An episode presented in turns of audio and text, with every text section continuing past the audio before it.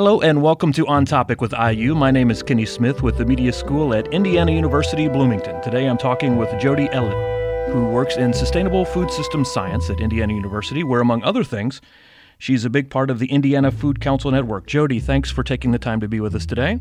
Thank you for having me. So, first of all, tell us briefly about what the Food Council Network is. So, Indiana has a number of established and emerging food councils around the state and there was a need by food councils to connect to one another.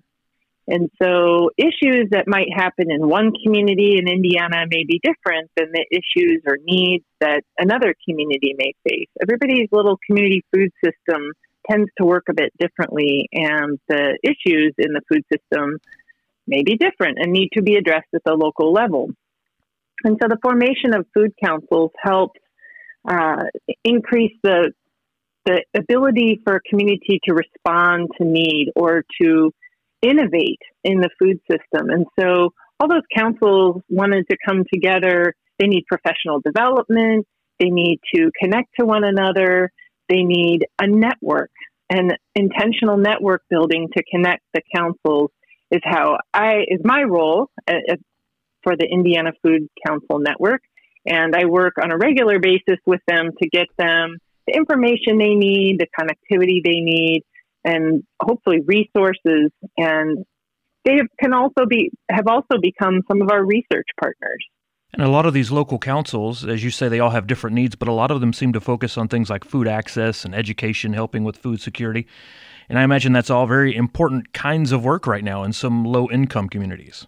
Correct in an immediate response to coronavirus and job loss in the food system, uh, people were really rolling up their sleeves and out there on the front lines distributing food.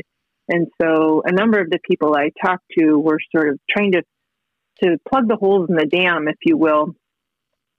Uh, we had a huge increase in need for food assistance for free food and we also had simultaneously a decline in access points for emergency food because a number of emergency food pantries are run by seniors. And because they're in the vulnerable population, they made the decision to not operate. And so even emergency food had to be redistributed. And so folks on food councils were working in these spaces trying to fill the gap in a circumstance like that, then how does one prioritize the nutritional elements that are in play in, a, in a situation just so uh, impacted in two different directions as you just as you described? Yeah, and I think that's always the question when it comes to emergency food distribution. How do we make uh, give people the best food possible as possible uh, in in an emergency food situation, and how do we help them not need emergency food for the long run to get by better? That's the million dollar question. Emergency food assistance uh, happened started happening on a federal scale during the Great Depression, and with the Agricultural Adjustment Act, that was a program as part of the New Deal that helped farmers grow less because there was agricultural surplus. And there was a huge public outcry, as you can imagine, because people were hungry. The reason there was excess agricultural food is because people couldn't buy it. And so then they started the Federal Surplus Commodities Corporation, a nonprofit, which then redistributed the agricultural surplus into the homes, into the emergency food assistance network as it became. And those two things have been sort of tied together since the Great Depression and now become part of the five year cycle farm bill that gets debated and passed through the federal government every five years. We are seeing long lines of people waiting to visit food banks, and we're seeing sparse shelves in some places and stores as shipping tries to keep up with demand right now. We're, we're either seeing that in the media, some of us seeing it firsthand, but much of that media coverage centers around metropolitan areas. Is that the same sort of experience that's happening beyond the cities and the suburbs right now? From what I know, um, there was a, a lot of sort of that hoarding behavior that went on right away when the shelter in place declarations went into effect and everybody heard about those things. That's when we saw most of the cleared out shelf space. Um, and I think in rural, they saw the same thing. And so they really struggled to stay on top of the buying. And it's just a struggle overall for grocery stores because Americans generally tend to eat, to spend about 40% of their money on food away from home. And when you shift a huge percentage of that to food that's purchased in the grocery store, so in other words, food at home, as it's called in the federal data, then you, even your grocery stores in urban and rural are struggling. How much supply do we need? So supply chains are really, really disrupted, whether they're rural or urban. A lot of delicate balancing going on in these systems, it seems like. If we think about the people who are dealing with food security issues right now, some perhaps for the first time, what kind of short and medium term approaches should they be considering these days? The SNAP program, operated by the federal government, is the Supplemental Nutrition Assistance Program. And although people may not have been on SNAP before, they might want to consider that right now. Most people who receive SNAP are only on it temporarily. It's not for the long term. And so this is one way that a, an individual or a family can get money from the federal government because of job loss or because of a shift in um, income because of coronavirus to get a monthly allotment to purchase food. And then they don't need to rely as much on the emergency food system, but rather can go and purchase food from the grocery store for themselves or their families. So that's one way that people can deal with this. And there's a lot of community effort going on um, in terms of private businesses. And this is the really interesting thing that you have private businesses, you have public institutions, all thinking about, gosh, how can we have a role in this? And what can we do with our kitchens and our knowledge and our staff that we we might not have all of our staff, but maybe we have some of our staff. And what can we do? And we've seen that here in Bloomington, both at One World Kitchen and at Indiana University Bloomington, where they're actually cooking and distributing hot meals. And so thinking about everyone's role, whether you're in the public sector, the private sector, or the nonprofit sector, seems like everyone's on board right now. This is, in a way, an unprecedented and almost holistic overview of the food system at, at that point. When you talk about restaurants converting to markets, schools giving out uh, extra free meals beyond what they're normally mandated to do, this is very unique. Yes, that's correct. And we have to sort of ask ourselves if a lot of this emergency food assistance was established about 100 years ago or nearly 100 years ago why why do we still why are we still in this system and so those are some of the bigger questions that I, I don't have the answer to but we should really be asking ourselves how do we want our system to look? Um, this is a really big shock to the system and all the market channels. Schools for a long time have served food and they don't just have an educational function in the classroom, they have a societal function to feed children. And we have to feed children all year. And when schools are closed for snowstorms or for coronavirus or for the week in between school year and summer food programs, some kids have very little to eat. We have to wonder is that okay? Is that a sustainable way for our community food system to move forward? do to think about things a little differently. Jodee Ellett, a lot, if not all, farmers markets have had to shut down or really revamp their operations. It's easy to think of that from the consumer perspective. What can I get? What can I not get right now? What sort of impact is that having on the producers and growers? Yes, this is having a major impact on growers who rely on farmers markets, those in person markets, uh, to sell either five months to 12 months out of the year. Many farmers markets are thinking about, gosh, how can we get our market online? Uh, the Bloomington Farmers Market was able to pivot and shift and bring an online marketplace forward in April, and they are selling out of food within hours every week. So some of these markets may have tremendous success with online, but it is a lot of work. And again, it's this bigger effort of I mean, we're lucky because that market is run by the city of Bloomington and they have resources and personnel to help farmers get their sales. Um, they're doing a lot of work on behalf of farmers. farmers are thinking, gosh, maybe I need an online store. Maybe I can offer what's called a community supported agriculture box from my farm food that I normally sell to restaurants. You know, farmers are having to find these markets into the home consumer where they may have had uh, markets to an institutional buyer or to a restaurant buyer. And so when you disrupt their market channels, they have to be very nimble and very quickly nimble um, because we're just heading into the growing season. In the middle of the growing season, impacts would look different. Uh, this part, this time of the year, markets and farmers are have some ability to shift, and really, a lot of uh, these abilities for farmers markets to operate fall on the regulatory agency.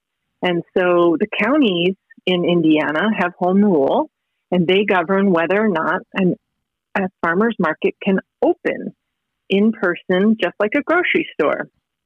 And so all of these markets are going to have to work with their county health department to determine what looks best. How can we open our farmers markets under these social distancing rules. And a lot of markets nationwide have figured out these things out. There's a lot of guidance out there and a lot of best practices already out there for farmers markets. So they should be able to open. Not everyone's going to be, want to go to the farmers market. And so there may still be a place for that online farmers market.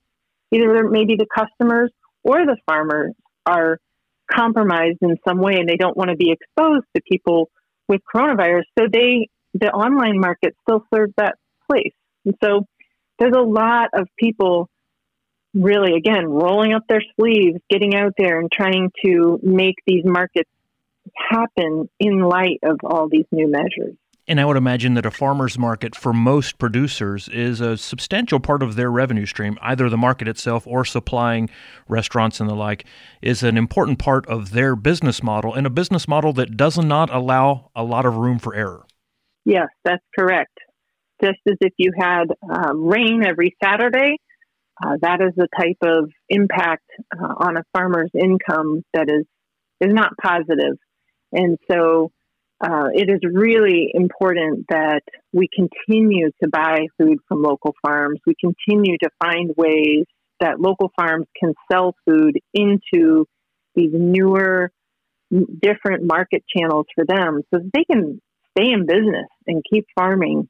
Local farmers are part of our community just like any other small business, and we have to support them and treat them with the, that support that other businesses are receiving. You can read stories about crops uh, not being harvested this season because of potential manpower shortages.